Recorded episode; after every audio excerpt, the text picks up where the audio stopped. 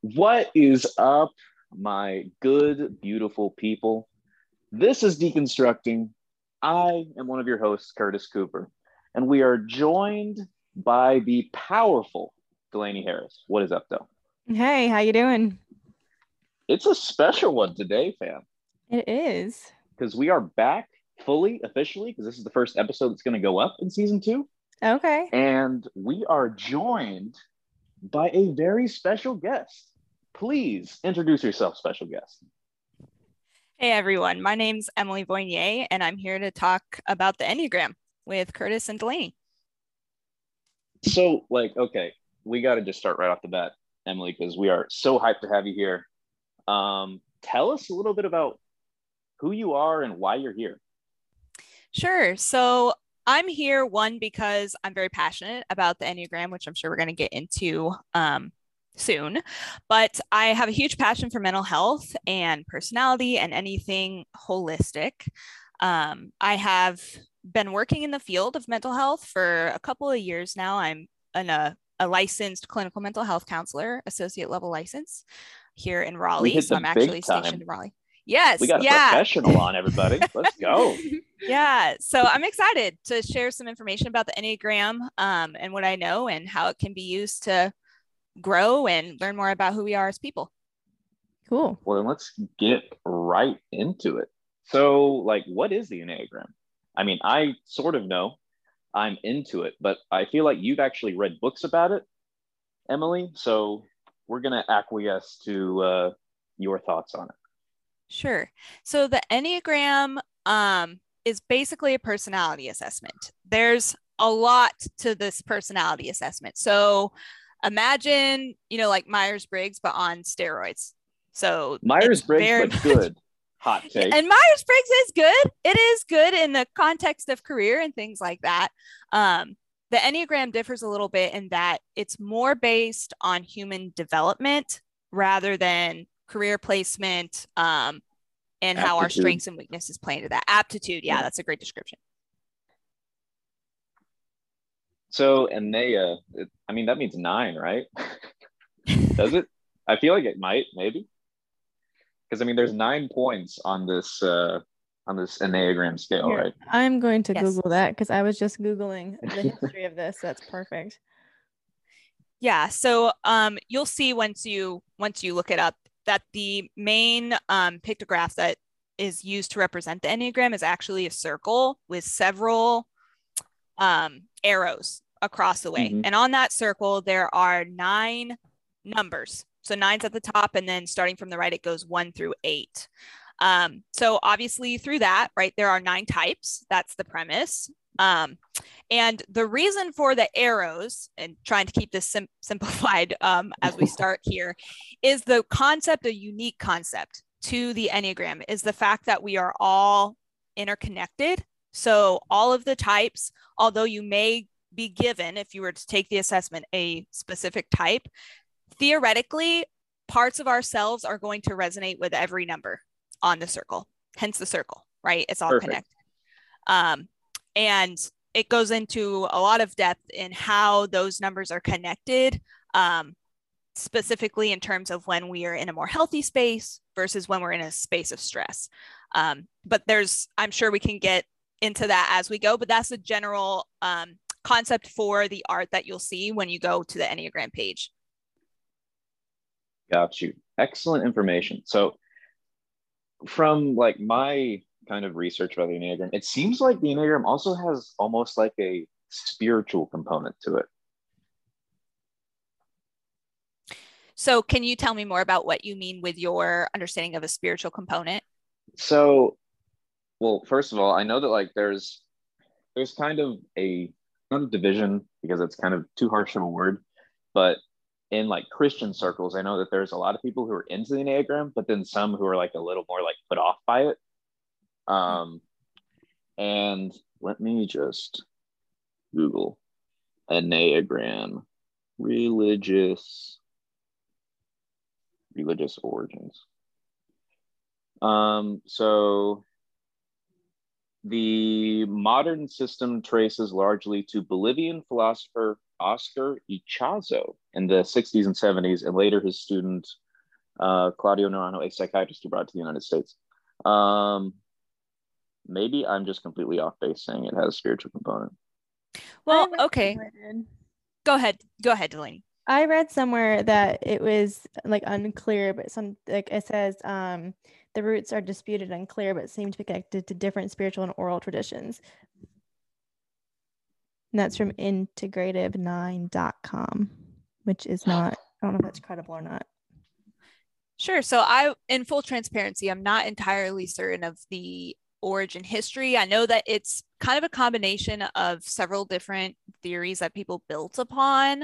Mhm. Um, but I definitely don't have a whole lot of knowledge in regards to the specifics of that. But I do think that with any human development and any kind of you know personality religious implications can be applied um, depending on the person i think when you go to so i actually have pulled up the enneagram institute that's the official Mhm. website that i'm using as we're speaking um, for my own you know basis is there's it certainly can touch on religious implications and what spirituality means to to each type um, but i feel like the the website itself and the general you know knowledge and educational piece of the enneagram is more based on human development in terms of how we understand each type and where the type come fr- comes from. I think spirituality can certainly be applied because we're talking Mhm. about humanity and that is a huge aspect of right being human and our belief systems.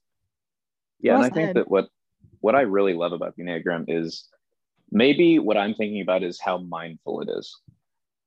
I think mindfulness goes hand in hand with like true spirituality, where like you're reaching within yourself and you're connecting different aspects of your personality with your actions and just your overall like vibes. And I think the Enneagram does all that like vague sounding stuff really well.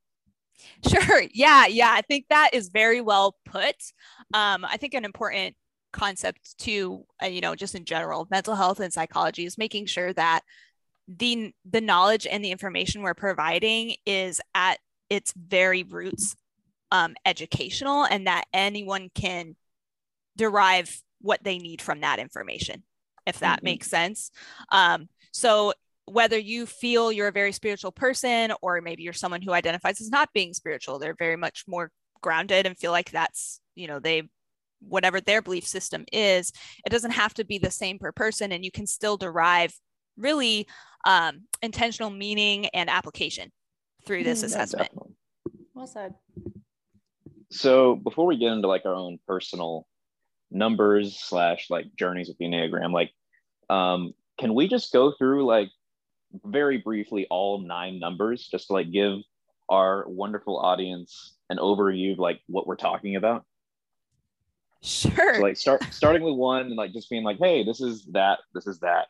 Just very, very brief, like um, this is basically just the soul, like the biggest identifier.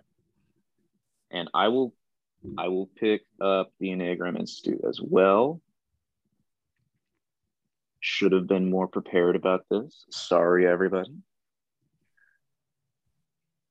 Okay, so all right. I'm just gonna read. I'm gonna read through them, give kind of my understanding of each one, and uh, Emily, Emily and Dell, add whatever comments you'd like to add. I don't know anything about the test, but we'll do. well, like Dell, if you have any like questions about each one. okay. All right. So um actually they have really good like tight um Mhm. descriptions of these. So I'm just going to read word for word and I'm going to tell exactly where I found this. So go to the Enne- Enneagram Institute and then click on the nine type descriptions, learn more. So, okay, number one is the reformer, the rational idealistic type, principled, purposeful, self controlled, and perfectionistic. I would also add from the ones that I know, very morally black and white. Do you know very many ones, Emily? Yes. Um, so someone my mother actually, I'm sure she wouldn't mind me mentioning this, is a one. Um, and yeah, I think um, when you say black and white, something that comes to mind is a very strong moral compass. Yeah, I think that's a much is neither- less judgy way to put it. um, yeah, I think they just feel very strongly, right, about what they Mhm. feel is is right and wrong. And um, Mhm. as you'll see as we go through this, there's each type will, of course, in more detail talk about strengths and weaknesses and how we can learn from those. But yeah, definitely a strong moral compass. I feel like um, that is a pretty major aspect of being a one. Mm-hmm. So number two is the helper, the caring interpersonal type, demonstrative, generous, people pleasing, and possessive.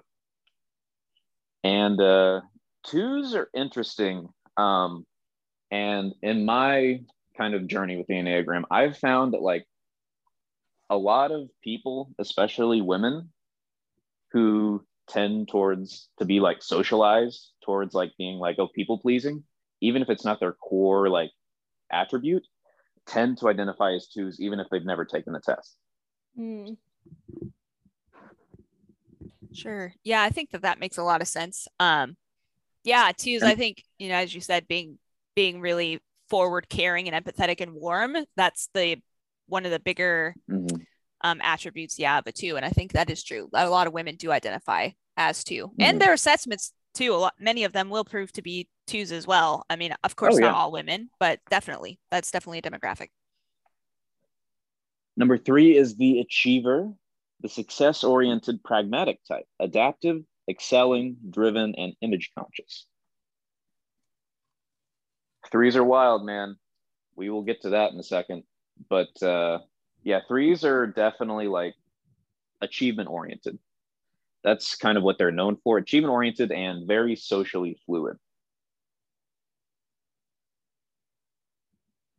Number four the individualist they are the sensitive withdrawn type expressive dramatic self-absorbed and temperamental. Emily is it fair to call Okay. the go ahead go ahead. I think you're my- I think you're getting go to what exactly what I'm thinking about, which is I think self-absorbed can be a really hot trigger word. Um yeah some of and- the some of these descriptors are really hardcore okay, so to be fair, just to clarify, Curtis, I'm realizing that you're you haven't actually clicked on the type itself. You're just reading from the list, which is perfectly fine.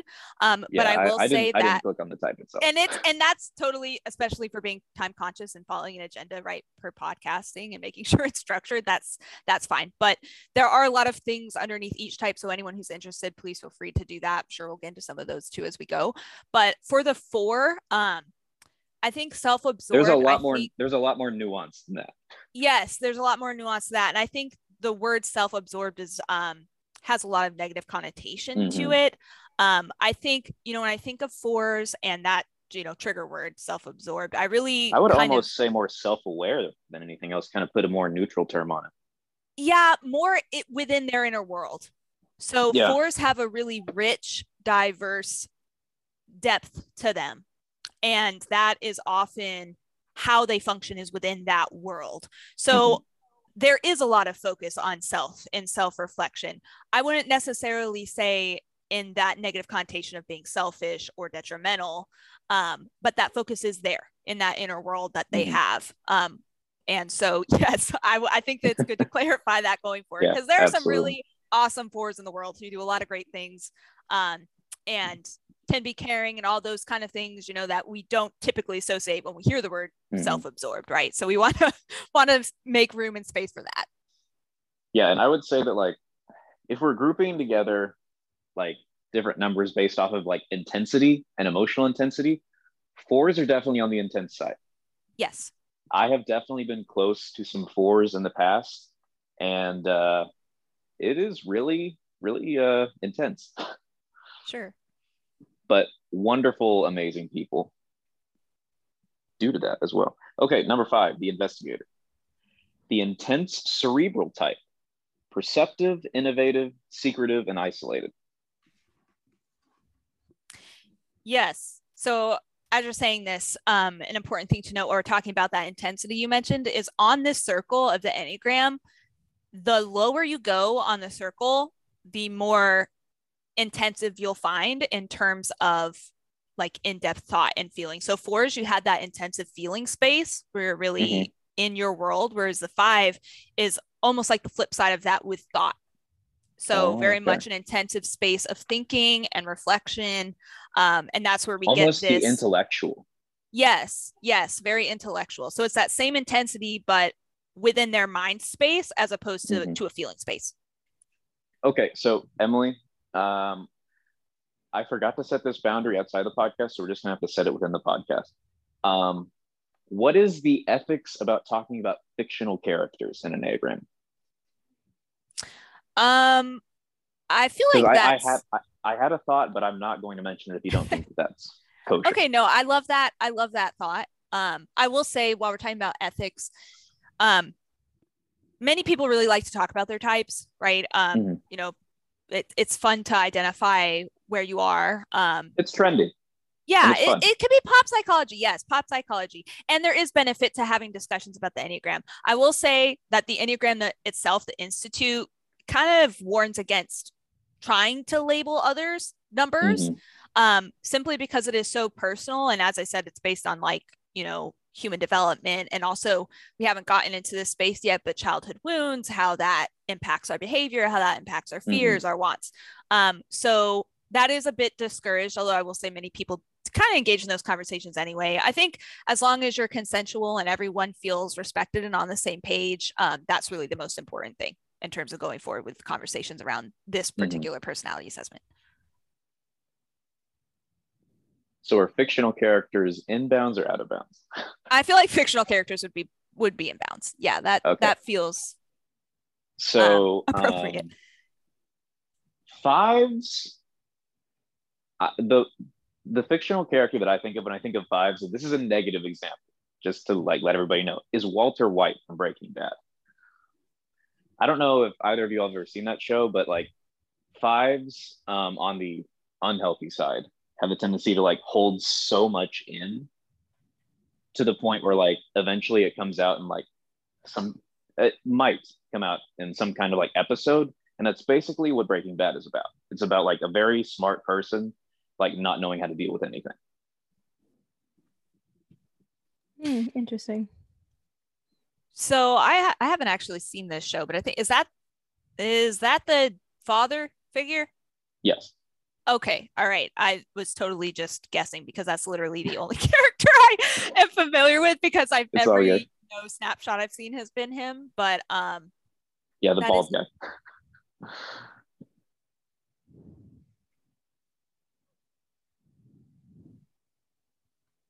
did you get cut off emily no. Oh, if I did, I was just saying that that's like interesting to think about um him being a five, and I think you, I will add, you know, as I'm reflecting on what you just said too, that a huge part of the enneagram is that whole concept of what types we might gravitate towards and embody more traits from when we're stressed. So it sounds like that's pretty relevant in your example of this character from Breaking Bad.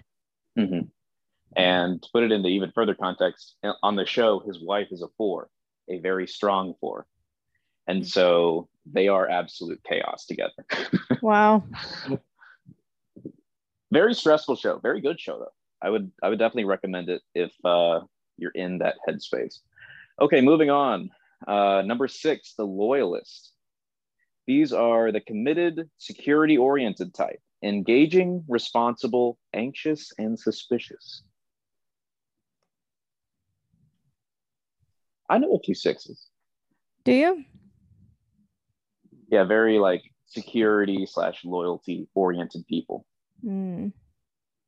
Yeah, I think um strength there's a lot of strength in that. So when I think of a six, I think even with the anxiousness, so the anxiousness comes from that security piece. Um, if security is threatened, which unfortunately nowadays that can happen pretty often, finances, um, from everywhere you know, any anything in life, um, there is that strength and loyalty. So feeling very strongly about that, feeling very strongly about being secure, um, very reliable and hardworking. Usually, you know, you'll see sixes are like the that really trustworthy, reliable friend that you Mhm. you know is going to be loyal and respectful of you. Um, that you Tried maybe you know, yeah, tried and true, responsible. That's what we see in sixes. Like they would they they're often considered like the parent of a group like the mom or the dad of a group where they like oh they bring the snacks or like they're down to just like chill and like just because they like the connection.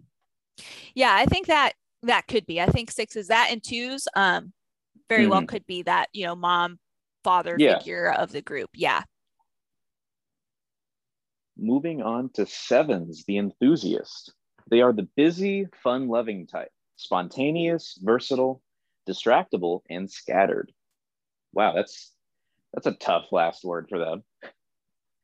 Like going back to the four, like a lot, some of these are more negative sounding than others are. Yes. So Enneagram packs a punch.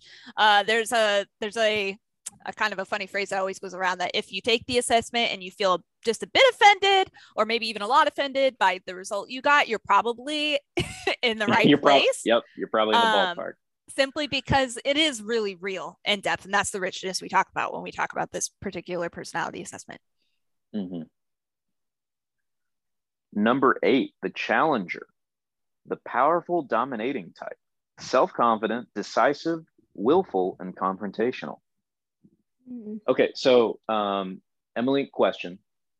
You said that as the numbers get smaller, the intensity tends to go up or is it just more of like the thoughtfulness and like in their own headness? Yes i think that's a better way to phrase it. Thank you for pointing this out because the eight is definitely intense. Yeah i was about yeah. i was about to say eights are the like in yeah. my in my personal experience the most intense. Right but it's outward. So yeah. they can be intense inside too but there's a lot of the energy of eights are outward and they have no problem showing that. They're very so out, yeah out, outward versus inward focus. Yes yes that's a better way to conceptualize it yes Makes sense. And ending with the ninth one, the peacemaker, the easygoing, self effacing type, receptive, reassuring, agreeable, and complacent. So, yeah, those are the nine personality types that the Enneagram has synthesized and theorized that everyone belongs to. Dell, do you have any thoughts about those nine as a whole? I have absolutely no thoughts of this far. I've you're I've just you're just taking it in. Yes, I've always had like I guess like an aversion towards personality tests. Mm-hmm. Um, so I haven't. Ta- I mean, well, that's not true. I've taken because in in school we had to take a bunch of them. It was required. Yeah, we're kind of forced to. Kind of, yeah. And so I've taken a lot of those. Um, but I've never like really cared much. But reading these are is interesting because there's so many. Like with the like uh, Myers Briggs, it's only like you only get four letters, right?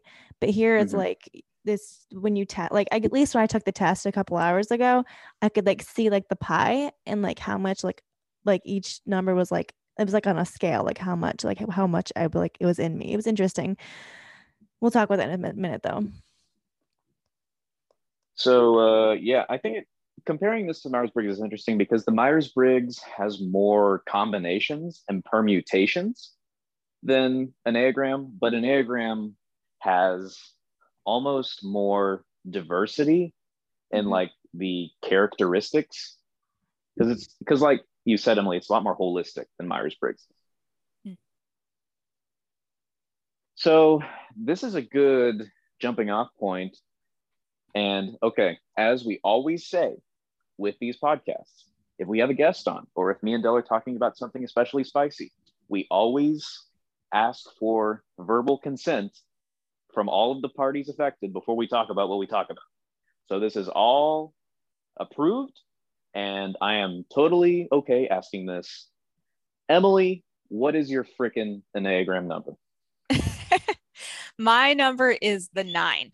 So very oh, top Ooh, of the the circle. You're a peacemaker. I am. Tell me about this. How, how did you come about this? Yeah. So actually, um, the first time I ran across the Enneagram was in a course that I was taking in my grad school experience for actually career. It was for career assessment, um, mm-hmm. which the Enneagram can be used for career, but I think the sole purpose in, the, in its development wasn't necessarily specific to career as the Myers Briggs was. Um, so that being said, when we talk about the actual assessment, um, I was required to take this assessment as part of the course. Um, and the Enneagram Institute itself is really the only surefire way to to get like an official quote unquote result. There's plenty of assessments you can take online. Um, a lot of them are really close and, a, and another subset that we haven't even tackled with the enneagram yet is its whole you know dedication to understanding mistyping. Um, mm-hmm. but when you get the and i'm bringing this up specifically because um, delaney i heard uh, delaney excuse me. I heard you say that you got a pie chart with your results. Um, not necessarily a pie chart. It was just like it was circular and a different like pieces in it. Yes. So that's a really distinguishing difference between like the assessment results you'll get if you were to like go through the actual enneagram institute itself. Of course that's very expensive which is one reason why like it's totally fine to get your results from other uh, places online um, but just understanding the variance there is important. Um, if you get it from the enneagram institute what it will do is give you three numbers. So mm. you're not going to get a list of all of them um, yeah, and, and all your percentages right right of all your percentages. And there's a reason for that. So and to to be clear i'm basing this off of like five years ago. So i'm assuming they're still functioning in the same way. If there's any uh, changes that have been made i'm not aware of those. But last i knew you get three numbers and that's to account for the triads. So when i say triads in this circle there's nine numbers that can be split up into groups three groups of three those three groups represent different things. So, eight, nine, and one at the top there, that's part of the gut triad or the anger triad. Um, and we can dive into the specifics there in a little bit if we have time. Then we have two, three, and four, which is more of a feeling triad. Um, and I believe their emotion is shame. And then we have mm-hmm. seven, six, and five, which is thinking also associated with fear. So you'll get a result for each triad.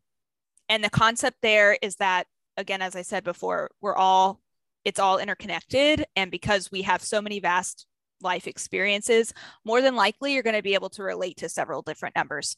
So for my disclosure, my three numbers and one in each triad was nine. Nine was my first one in the gut triad. Then I got two in the feeling triad. And then I got mm. six in the thinking triad. Um, and all three of them I really relate to. Nine definitely yeah, the most. I was about to ask if you found that reflective of like your actual experience. Yeah, yeah, I felt like it was really relevant. Um, I will say, like, I don't feel like I've had an, an experience with mistyping personally, although I know that can happen for some people. It's pretty normal. Um, but yeah, I've related to all of them. The first number you'll get, of course, is generally your main functioning. So what you end up functioning as on your baseline level, average health levels, things like that. And then the other two you should also probably be able to identify with, if that makes sense. Mm-hmm. So nines are peacemakers, Emily. Yes. Does that mean you just kind of like try to uh, manage crises and like not necessarily like um, don't necessarily like try to like push an agenda or what does what does peacemaking mean in the context of a nine yes okay that's a great question so nines are much averse to conflict mm. and the reason for that is nines basic fear is loss and separation. So you'll see if you guys do your research to, to, the listeners out there, if they go to the Enneagram Institute, you'll see basic fears and desires for each type. That is a huge motivator for the behaviors that each type kind of engages for at least, in. For at least the way I think about the Enneagram, those are those are the core things that I think about.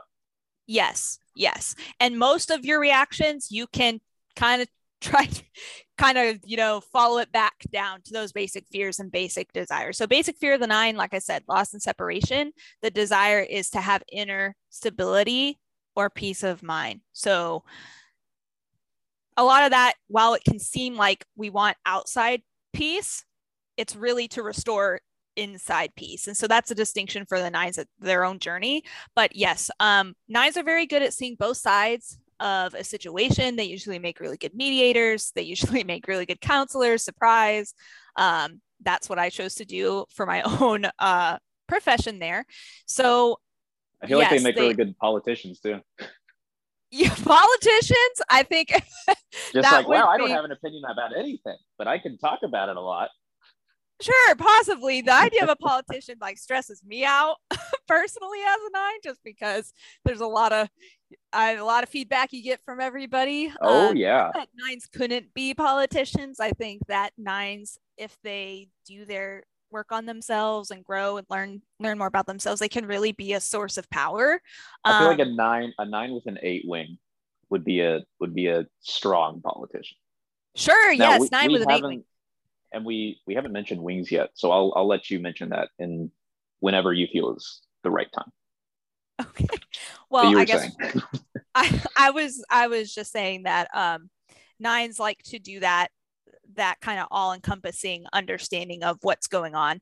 Um, part of that is, you know, the only other thing I'll I'll say um, to give space for other people to jump into is nines being at the top of the enneagram. So the circle as a whole, nines tend to embody all the numbers.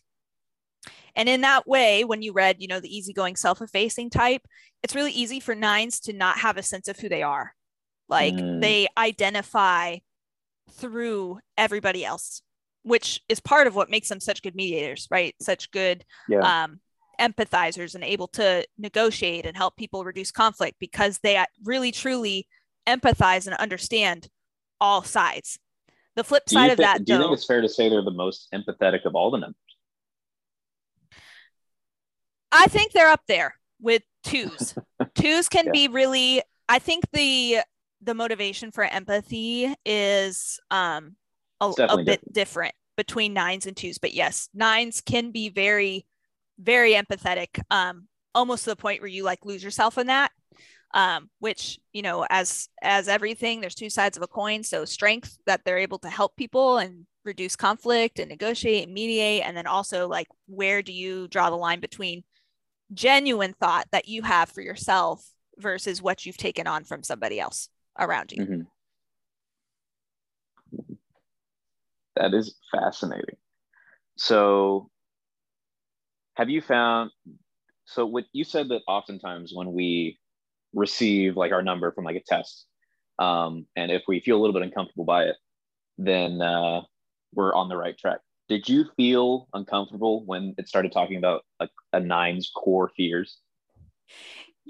Um, it wasn't so much the fear, but I was very resistant, and I'll tell you why. Um, the fear of loss and separation makes 100% sense to me. I really, it, that really is like a core part of who I, who I am. And it's also one of the Mhm. reasons why I avoid conflict because the thought is if I am myself, if I show up and that offends somebody, they're going to leave. And it's going to, Yeah, it's going to, you're going to lose that intimacy. Right. Um, but the key for me was really the anger piece. So nines are in the anger triad. A lot of the time, our gut emotional response to anything that is triggering or you know kind of hits on that core piece is anger. Mm, Um, I never felt like an angry person like ever until I took this test. um, and I truly thought that my nine should have been the two. Like I was convinced before I even took the assessment that two was going to be my number. It was not going to be anything else. So I was very surprised to learn that. Since then, since getting the assessment, I have seen a lot of that anger Mhm. since, you know, realizing that this was part of myself. And I think that that has come with a long journey of accepting what anger is and using that, right? What does that mean? Does it have to be Yeah. a threat, right? Because that's another core Mhm. piece of a nine as opposed to an eight. Okay, eights, we talked about that intensive eight. Um, Mhm. They are very open and outward with their anger. Nines hold it in because of the threat it Mm. has. It feels like yes it's internalized and very much re- almost repressed like i said i didn't even realize i was could be an quote unquote angry person until i took this until i took this assessment but it's true it is there um, and the reason it's repressed is because it poses a threat right to the connections and the relationships that nines hold um, and that in you know is very much intertwined with conflict as well right that anger piece and being afraid to express that for fear that there'll be rejection and loss after. Mm. That makes sense. So, um, I guess it's time for me to reveal my number. I am a three. And um, kind of like recapping what threes are, reading from the Enneagram, I actually clicked on the thing this time. Um, threes are self assured, attractive, and charming. Um, they're diplomatic and poised. They typically have problems with competitiveness and workaholism, achievement oriented. So yeah, I uh, I resisted hardcore um, when I first kind of like started navigating this. And here's the deal, everybody. I have I have a confession to make about the Enneagram. And this might disqualify me from really considering myself a true fan of the Enneagram, and that's okay. You can gatekeep me if you want to. I have never taken any tests for the Enneagram. I had someone tell me what they thought I was and give the reasoning behind it and have me read through the descriptors for the Enneagram and think it through. And I did ultimately accept their interpretation that I am a three. That is interesting. I don't think I ever knew that about you, Curtis. no, I, I, I, was kind of scared to tell you. But uh, this is the podcast of being vulnerable and open with people. So, yep. Yeah. I I uh, I realize that's the thing you're not supposed to do is like tell someone what number you think they are, but uh, I am a recipient of that, and I was and I fought it. I was like, I am not a three. I don't care about my image or what people think of me while lying through my teeth at this person. Um, but the more I thought about it, the more I kind of meditated on the fact that like the basic fear of threes is of being worthless.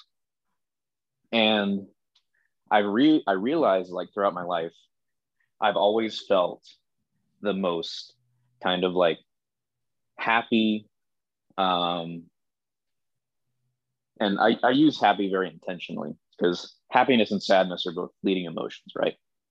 Um, not necessarily content, but happy when I'm being praised for something, or if someone's telling me I'm doing a good, a good job.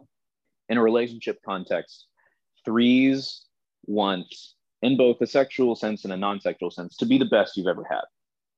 And anything less is going to make them feel really messed up if they're not like a aware of the fact that like they're like that or if they're just unhealthy in general. So that's one of like the threes constant fight. And the older I've gotten, the more I'm like, oh yeah, like that I identify with all of this. Um, but it's easy to like kind of focus, and I, I'm sure you've gone through this journey, Emily, of like focus on like all the negative aspects of the Enneagram because the Enneagram hits you hard with your weaknesses, right? Mm, mm-hmm. But I think the strength of it is it it equally hits you with your strengths. You just don't focus on that part because we're human beings. And so, a basic desire of threes is to feel valuable and worthwhile. And I love so if you click on your on any types on the Enneagram website, um, and in the opening paragraph at the bottom, it says at their best, they're self-accepting, authentic, everything they seem to be, role models who inspire others. And that's something as I've gotten older that I've also focused on is kind of like trying to eliminate inconsistencies in my life. I want my actions to like match my beliefs. And I want that to be true religiously, just relationally, and everything, everything in terms of that. And I found that like a lot of people like don't think that way. Like most people are just naturally authentic in that way. Like I feel like, for example, eights have a tendency to just say what they mean, mean what they say, and they ne- they don't have any identity issues. Like, and I think that's that's another reason why I identify with the nines, Emily, is because um, we haven't mentioned this yet, but um, you tend to grow towards a number, and what's it what's it called? Deconstruct towards a number, or devolve. What was that's not the word. Right. Um, I'm not entirely certain what the exact wording is, but I think the concept is you take on traits from others, a particular number when you're stressed. Yeah. Mm-hmm. So oh, you stress you stress into a number. Yeah. Right. So I grow into a six, which is more security oriented, loyal, and I actually stress into a nine. and I stress into an unhealthy version of Emily, basically. right. So threes are also very flexible socially. They can match their energy to people. They can make other people feel really great about themselves. But threes, similar to nines, sometimes have a tendency to lose themselves. Hmm. And I think that's why threes stress into unhealthy versions of nines, is because of that like sense of identity loss and like that sense of like, who am I? And uh, it's it's an interesting uh, interesting struggle because like I've definitely had like breakthroughs in my life where I'm like, oh, I feel like I've actually like figured out who I am. So Emily, question: um, Since we both kind of knew the Enneagram before we met each other, were you surprised that I was a three? Or were you like, nope, that just about makes sense? Um, honestly, I feel like when I remember discussing the Enneagram with you, it was like one of the first times I had ever met you. Like I'm pretty sure that's true. We kind of just started with like, that, didn't we? We hit it off. Yeah. And I think um if anything, it was more eye-opening. Um, simply because I was still getting to know you. But I think that I remember thinking the energy matched.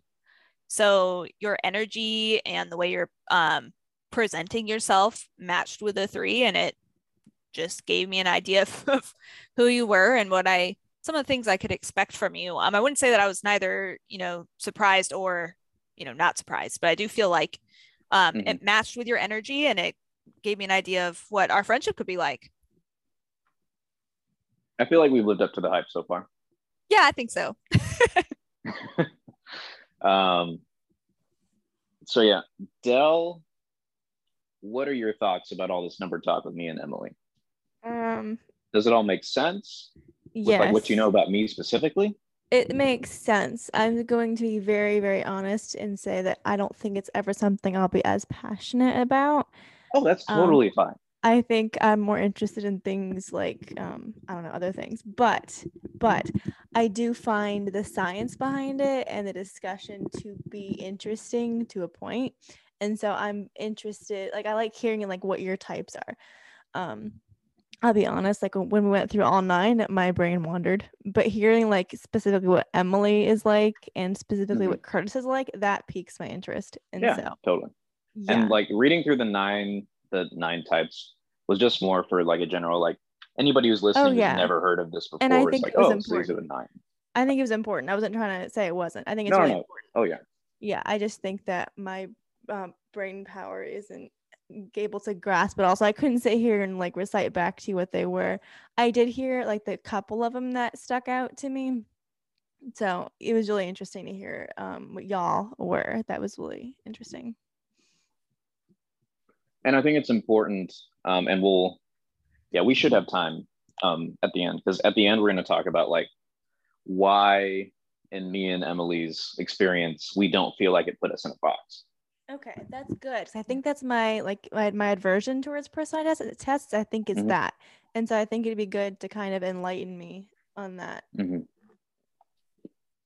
But without further ado, Dell, you took an Enneagram test. I took four. You took four? I took four. Oh man. Oh, man. Did you get the same result with all four? I got two different results with all four. Oh gosh, Emily, I don't know what to do to be very clear, I actually took one of them twice because the first time I took it, I didn't pay attention to it very closely. And so I took it mm. again mm. and I got a different number. And so I will discuss it and maybe y'all can enlighten me as to why they're different. Interesting. Yeah, it's exciting. So before that, Dell, you wanted to kind of give us a little information about yourself so that me and Emily can maybe guess what your number is with your yes. permission. And I realize that's typically frowned upon. It's something I specifically asked if Emily and Curtis would be willing to do, and they have graciously agreed to do just because um, I'm okay with it and I'm interested in hearing y'all's opinion. So, Emily, you and I don't know each other. So, um, I'm not sure what exactly information you'd want to know to kind of give you an idea of who I am um, Curtis, help me out. Give me some guiding questions. Um, so Okay, Del, tell me what is a context in which you feel energized, and what's a context in which you feel like your energy is drained? Oh, see, that's a tricky one. See, I feel energized the thing is, and it's funny that we bring that up because I took the Myers Briggs also this morning because mm. I was just on one. You're just on it. I was on it. I was at the front desk at the gym working, and so I had three hours to do all of this, in, and I did it. But um, I kind of I get energized from both being alone and being with people. But if mm. I'm with people too much, I get frustrated, and if I'm get if I'm alone too much, I get depressed. And so I have to have like a perfect balance. It really is a perfect balance of like 50 50. Interesting. Emily, do you have a question that you'd like to ask her? Um, I have, I'm sure I have a lot of questions I could ask her. um, I think the first one is just like what you feel you you feel is important to your life, like your values and things. Like, are there any values you hold close to you that you feel are like a defining feature of how you function and how you enjoy living your life? That's a good question. So, um, when it comes to quality, my my quality time, I spend a lot of time with my family and friends. And my friends, I am very very selective. I did not used to be, but now I have very few friends. But I'm all very I'm close with all of them and um, I spend a lot of time working, but not because I. Well, maybe it is because I'm workaholic. I, I'm getting two master's degree. I'm getting a dual master's degree, and that was optional. And so I think I'm a little bit overly driven in some areas like that. I value work probably more than I should, but um, I also like structure which I'm not naturally like that. Naturally, I'm a very messy person, but you'll mm. never find my room a mess nowadays. Nowadays, my room is always spotless. My house, my mom's house, is always spotless. My car is always spotless. I can tell you, like right now, how many pieces of garbage I have in my car, which is a napkin in my passenger seat pocket. And I know that because it drives me nuts until it's thrown away. And I'm not like that naturally. It's something I learned, like I taught myself to help myself be more um, efficient in my life. Hmm. Um, okay, so another question I would have is do you find yourself like kind of gravitating towards commitments or being more like hesitant to commit to things? Oh, I'm hesitant. Mm. I like being able to do what, what I want to do when I want to do it. That makes sense. Mm-hmm. Emily, are you percolating on some ideas for numbers yet? Yeah. I am too. okay, so Del, can we just like discuss this right in front of you? Yes, absolutely. And also, um, Curtis, feel free to let Emily know anything that you personally yeah. know about me. Oh yeah, totally. Add to it. Yep. I, I feel like I asked a few pointed questions about stuff that I would have just told her anyway. So yes. um. Okay, so Emily, what's the first number that pops into your head? So right off the bat, I'm leaning towards seven. Um, Shoot, me too. Space, just because she mentioned almost like that ambivert experience. And so mm-hmm. sevens, mm-hmm. sevens really like to have fun and um, enjoy life and enjoy their friends, but then they also can be easily exhausted by that. So when mm-hmm. she mentioned like striking the balance, I felt like that felt like um, something that a seven does experience. Um, and I also know a few sevens in my life who also have a hard time with commitment. Um, mm-hmm. And you know, decision that's why making. that's specifically why I asked the commitment question. I was like, is, yeah. "This is the seven question." right, right. Um, so I I'm hearing that, but then I also heard like her, you know, resistance to being put in a in a box, so to speak. Mm-hmm. Um, so that initially made me think possibly a four, but then uh, I feel like um, Delaney is very much present here and putting herself in a space to be seen pretty frequently. Um, mm-hmm. And I feel like that could could be right could be a very stressful situation for a four. Um, and in full transparency, I only know a couple of fours in my life, so I wouldn't say that I'm as familiar with the fours process. Um, so fours I'm a little, a little biased bunch. there. Yeah, yeah. Yeah, I'd say that like um, from the full experience that I've had being Dell's friend, um, the more I've gotten to know her, the more I think seven. but I also think there's a chance that she would test as a three Mm. Three. because Dell, you're also very achievement oriented. Yeah, it's But true. I don't, but I don't know if that's innate or if it's something that you taught yourself. Oh, interesting. Yeah, because that's a whole nother thing. how how we adapt and what we're told. Yes, 100%. Mhm. Um, I have another question for you, which is like, what kind of things do you get upset about? Like, if you're willing to share some things that like really bother you, or you have like pet peeves or things that you feel like strongly about. Yeah. So the number one thing that upsets me is being left out, which I just recently realized. I hadn't realized that before until about the past month, month and a half. I get angry about things, usually at my boyfriend, and I would never tell him because I knew it was petty. And then I'm like, why am I upset about this? And I was like, oh, it's because I'm left out. And Make sure he doesn't listen to this then. he doesn't listen to my podcast. It's fine. I'll tell him anyway. but it's just interesting because I know it's not, a lot of times it's not his fault. And so I keep it to myself. I deal with it on my own. But being left out is the number one thing. Um, and it's been like that my whole life. I've always wondered like what triggers me. I just know I get upset. And I think it's big being left out. That's what gets on me. Pet peeves, um, people who are rude. That's probably my biggest pet peeve. Okay, so now I'm now I'm. Hmm. Ha- what does that tell you? I mean that being. I mean, I feel like being left out is also very seven. Yeah, I think so too. I think that they're, that- they're adventurous. Yeah, I think that that makes sense. Um, it's interesting.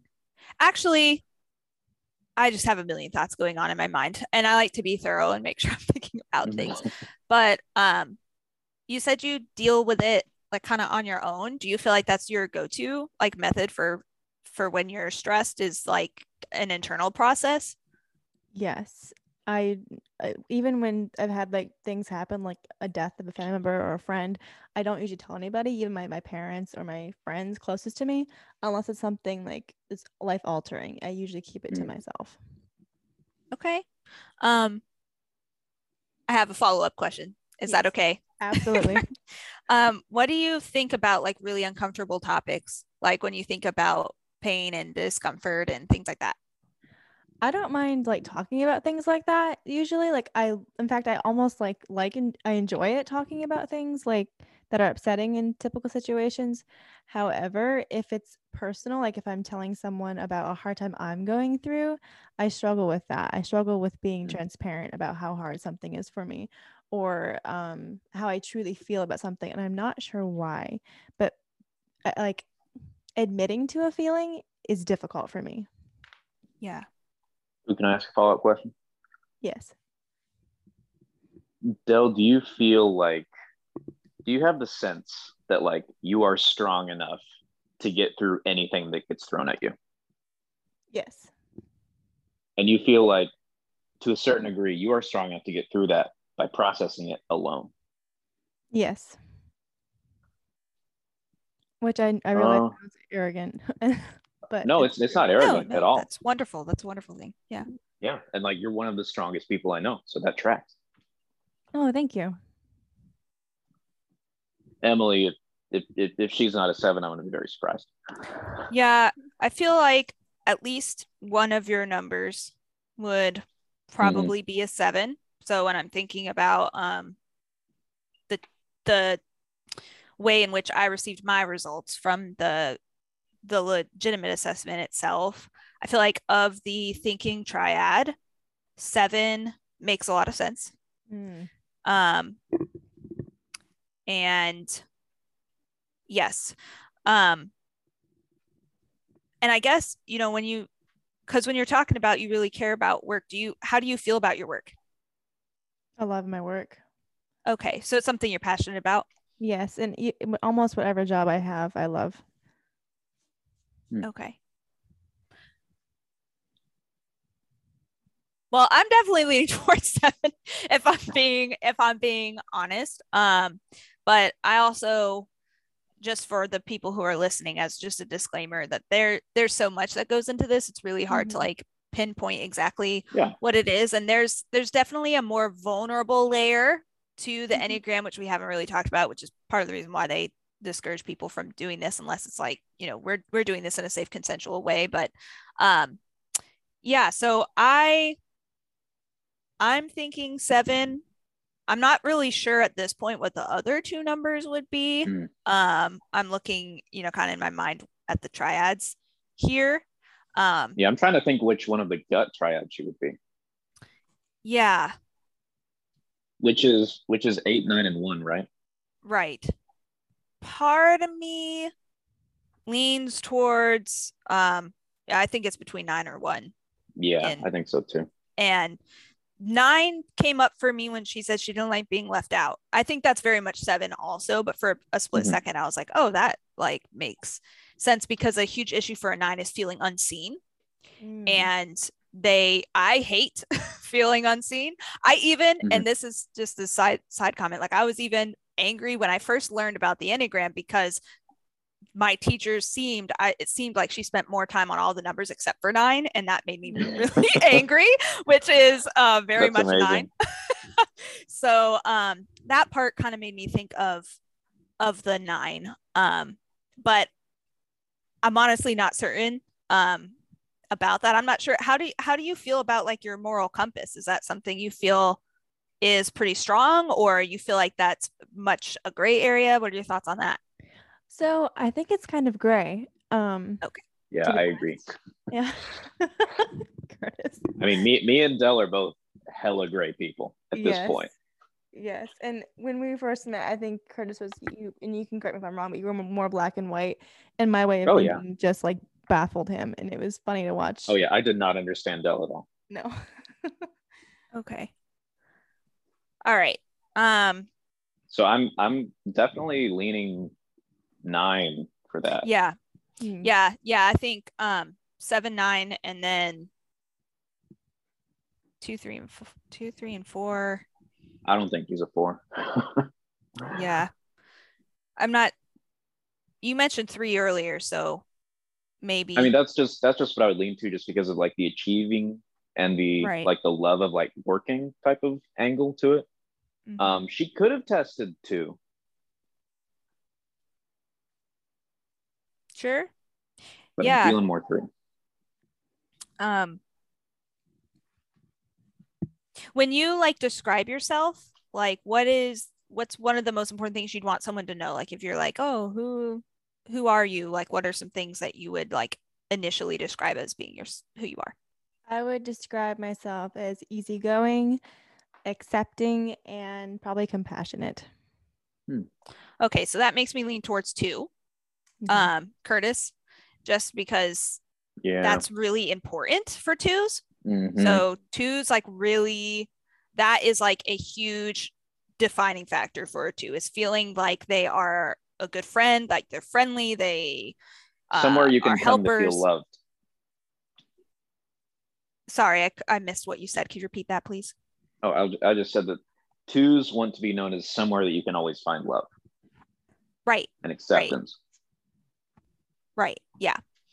Um, I mean, of course, this is all like just stuff I'm I'm hearing now for the first time, but I feel like um that feels very much like a two, like wanting wanting people to know that and valuing that. Like that tells me that that's something you value. Um, I mean, please feel free to correct me if I'm wrong, but it sounds like that's something that you care about, or at least care about people seeing. I'm not sure. There could be some differences there, and like this is where we haven't even talked about the whole. You briefly mentioned socializing, so there might be some things there too. I'm not sure. When we talk about human development and personality and who we are, there's so many different layers to that. Um, that there's just no way we could talk about it all in one hour. Um, Definitely. but yeah,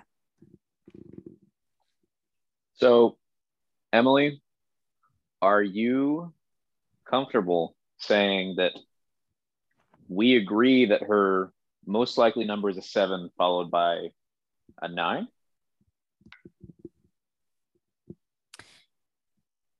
I'm I'm confident that seven is really um applicable here. I'm not Mhm. sure what I'd say would come first between the nine or the two, in my opinion, That's Um, fair. because those are really those can be really similar. And with Mhm. my assessment results too, they were really up there in terms of um, scoring. But I feel like seven is what I'm leaning towards just based off of what I've I've seen. So I'm curious to know what you got. I know you said your results varied. Um, and we can talk about that some too, because there's a whole subsection about mistyping. So that interests me because I'm really, really wanting to take the real test now at some point. Um, Totally And so- should. yes, I really want to now because what you so I can I reveal my answers? Is that okay? Yes. Sure, Please yeah. reveal it. Okay. Reveal it to the court. So I have always been told that I'm a seven. Everyone's always guessed a seven, which I know they're not supposed to. I didn't know that, but everyone's always guessed that I was a seven. And when I read it many years ago, because I did read about it um, back in college, I thought I was a seven. I did not get a seven. I will say that I got um, two different numbers, and I got a one and I got a two between the four tests. And I feel that is wild. I know. I don't feel like that's what I think that's what what did you call it? A miss a miss um Mistype. mistype. I think it's a mistype because I don't feel that way, but I could be wrong. I don't know anything about personality tests, and so I could be wrong. Um, I've always thought that I fit more into the seven or the three personally, but I'm not the test administrator, so I don't know. but I want to take the real test now. It's piqued my curiosity. So if you go to the Enneagram Institute, actually, there should be a whole section, yeah, on misidentifications, and you can read up on every every combination. So I believe if you go and you click type seven, two, Mhm. misidentifying twos and sevens, and it will, it's like seven paragraphs on Oh wow. how that can happen. Mhm. Um, I'm not sure. So I obviously have no idea what your history is or what how you were up, you know, brought up, you know, growing up. But I think oftentimes a lot of women specifically, and I remember learning this in my course when I took it, often do get mistyped as twos. Oh, okay. And I think that that is part of that socialization piece and like Yep. the Mhm. emphasis on even if it's not necessarily who we are, there's this social pressure to present that way. Mhm. So Be nurturing, basically. yeah and it's like so ingrained that it's hard to to kind of like differentiate there um so i think and especially too so um i'm not going to like talk about your your career path and what you chose unless you're willing to go there but it sounded like your field is a, at least somewhat similar and so if your field is something that um is associated with caring and nurturing too um i feel like that's also a possible contributor um oh. in terms of work identity because Okay. that is a huge role also right you mean you're at work most of the time if you're not Mhm. home um so i think that you know thinking about mistyping that would make sense too Wow, I hadn't thought of that. That's true. Interesting. Yeah, I'm definitely interested in taking the the uh, actual assessment now. yes So Del, do you do you feel do, do you Hi, Chris. feel stronger like that one or two is more accurate between the two of those? Uh, to be honest, um, I didn't. Uh, when I first, okay, so the first one I took, I got a two, and I, I had already had three other windows open on the computer, so I just went ahead and took the other ones. But as soon as I read two, I was like, no, that's not right. That's what I have to be to be a good friend and to be good at work. That's Mm. not who I am. And I took it That's again. what you have to present as. Yes. And the second time I took it, I got a two in the second exam. And then I was like, well, maybe it is true. And then when I got a one, I didn't even read it because I was so over it. but um the, the one is more like the moral kind of, is that right? The moral. Yeah, because Yes. their basic fear is of being corrupt slash evil Okay. or defective. So I carry a lot of guilt and I'm not sure where Mhm. it's rooted from, but if I do something that's even slightly wrong in any area of life, whether it be like a decision I make or a mistake at work, I feel so guilty. And I think that's might be where I kind of maybe answered kind of more geared toward that. But I don't know. I would like to take the real test and find out what I really am. yeah that's and, and guilt too you i hear guilt and then i think shame Mhm. So if that's there, I think two twos fall into that shame piece. So mentioned um, just in passing the three emotions. Um, so that might be if you feel like that's a strong piece for you. Like it could be that two could be something that you got in your three results. Um, you know, the more I hear that, the more I think that that probably would be something you'd get, um, even if it wasn't your first number. Hmm. Um, but I will say, like, even like if you had chose to take in that to take the official assessment, um, it's possible that they might have gotten it more accurate. Um, and it's also still possible that they didn't. And that's one of the things that I really love about this assessment is that it's so down to earth and honest about the variance.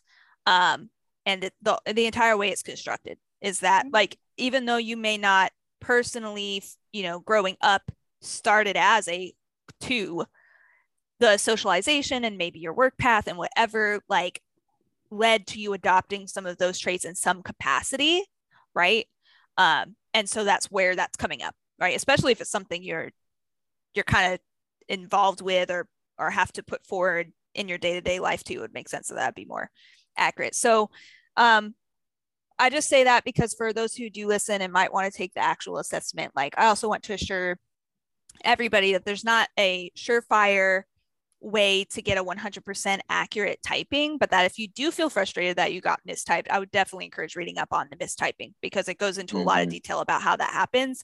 And I think that um, that can do a lot in trying to satisfy that gap because it is frustrating, especially with long assessments to put all that time and effort in, and then you get something that doesn't feel like it's you, and you're like, "What the heck? Why'd I waste my time with this?" Right. Um, so I would encourage you to look at look into that if you feel interested. If not, you know, well, it's not a big deal, or you don't have to be interested or invested in it, but it's there if you want it. That was very informative. Thank you for that. I'm actually, it's at the beginning of this episode. I, not the beginning, at the middle of this episode, I was struggling to like concentrate on each of the types. But now that I've heard you guys discuss, this doesn't sound very self centered, but discuss me and where I fit, I'm much more interested now. And I want to go look into it. Hey, sometimes Yeah. that's what it takes. You got to like personalize it. I guess Like, oh, so. do I what what parts of this type do I identify with? Because like yeah, like Emily mentioned, like we both identify with all of the types to a certain degree. right. Yeah. So before we wrap up, um, I wanted to mention a little bit about like why me and Emily don't feel like the Enneagram puts us in a box like Oh, a lot yeah. of personality types do. Emily, did you want to start off that conversation about why you don't feel like the Enneagram is like restrictive to like how you think of yourself? Yeah. So, okay. So, first of all, I'm biased because I do love personality. And you know what? It makes sense because I'm a nine and nines feel like they have a hard time figuring out who they are. So, of course, I like personality, right? And It kinda- threes have similar struggles, so we love it too. yeah, it lends to that, right? Like this deep need to understand. Um, but I've always felt like when I think about personality and the concept of not wanting to be in a box, because I understand that too, right? You want to be who you are, and it's having any sort of individualism threatened is like that feels horrible, even to me as a nine. Yeah, um, totally. so the way I view personality is very much almost like biological, how we describe a genotype versus a phenotype. So, oh God, correct. Forgive me if I switch these two because I did not major in biology and it's been a long time, but I'm pretty Dude, hot sure take biology is stupid. I'm pretty sure genotype is like basically in our cells and phenotype is how like our physical appearances is presented. I'm pretty So, sure you're right. I think I think I'm right. I'm not entirely sure. I'm pretty sure though. Um, so I see personality assessment as like our bones. Like it's very much like underneath the surface, how we move, how we get places, how we understand. But who we are in the individualism that we hold is like the color of our hair, the color of our eyes, um, all of those things that make us unique. Freckles, having a beauty mark on your chin versus your shoulder, or having like I have a dimple for some reason on the back of my shoulder. Um, that's a pretty weird random fact. So I think that when I view it that way, it makes a lot more sense. And especially with Enneagram being like childhood wounds, like we all go through development. We all have to grow up in this world. And so, in that way, it makes sense to imagine that there would be some common ground between everybody. simply because we share that right? We're human and we live here on this planet. And regardless of spirituality and religion, we all are exposed to the things that this life gives us, right? Whether that's you know traumatic experiences wonderful joyous experiences we all get that and so those things shape us giving us those bones and that personality piece and then what we take from it that's that's who we are that's how we start getting that individualistic piece of um, things that make us unique from others um, and things like that. But I could I could ramble. That's that's where I'll end that. But that's kind of how I how I perceive personality versus individualism. Wow, that was awesome. That like is that. incredible, and I want everybody to like clip that part out and uh, listen to it when you wake up every morning because you need it. Um, yeah, and in terms of like how I think about it, um, I just think that the Enneagram is not built to limit what you can be. It's built to like give you a possible or several possible growth paths. Because like if you say, "Oh, I'm a 3, so I struggle with worth and senses of self-worth," then um, the Enneagram also presents like what does a healthy version of this look like and what are um, and what if you scroll down you'll see like different levels of your number from I think one to nine, one being super healthy and nine being like barely functional. And so you kind of see the progression of like, oh, what does growth look like for this number? And I think that's really helpful and like it's really meant a lot to me over the years. Yes. Yeah. I like that you're bringing that up the levels of development. Um, if, if anyone takes away anything from this, if you're interested, please do your own research and read because there is so much to this that we cannot possibly cover in one in one um, podcast episode. But yeah, Guess you're just gonna um, have to come back sometime. yeah, yeah, do a continuation. That would be fun. Um, but yeah, I think the biggest takeaway from the Enneagram is that it's very human. It's very raw um, it's very vulnerable. And if you're open to it, it can be a really good tool for future growth and where you want to go. I feel like it's very empowering in that way. And I think, you know, the last kind of thought I'll offer in regards to that is as a nine being the quote unquote crown of the Enneagram, the one at the top that doesn't really have a whole lot of identity and whatnot and so forth, probably going to be a lifelong journey for me. Um, I feel like the Enneagram just recently made me realize, like, hey, I'm in the anger triad and anger is a very powerful emotion, right? And when you think about the other two on the anger triad, they're very powerful movement types. And I thought, where is that for me, right? Like I must yeah, have that, that capacity, right, to reach that. And I thought, wow, that's something I want for myself. And so now, like literally within the past few weeks, I've been really embodying that. Like, where is my power?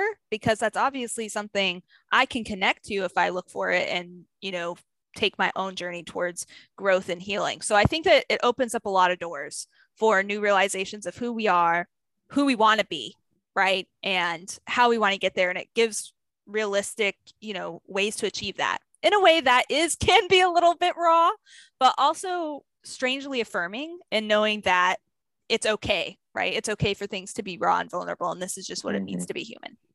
And with growth, sometimes it takes a cut to heal a wound. Absolutely. So, Del, did you have any final thoughts before we wrap this baby up? No, I think that last statement that Emily had was beautiful, and I think that's a Absolute great fire. note to end on. Emily, thank you so much for joining us on uh, our maiden voyage of deconstructing season two. You did yes. not disappoint. Thank you for having me. It was an honor to be a part of it. We are very grateful and so glad you're our first guest. What a great way to start out the season, eh? Absolutely. You're yeah. definitely in the top 10 guests we've ever had. We've only had like four. hey, he doesn't need to know that. I'm just grateful to get to be one. oh, yeah, you were stupendous. Yes, we are so grateful. But uh, Emily, what we do is um, I'm going to sign us off. I'm going to say my name. Del's going to say her name. Then you're going to say your name and uh, then we'll be done. So, as always, this has been Deconstructing. I'm Curtis. I am Delaney. And I'm Emily. Stay loose. Stay loose.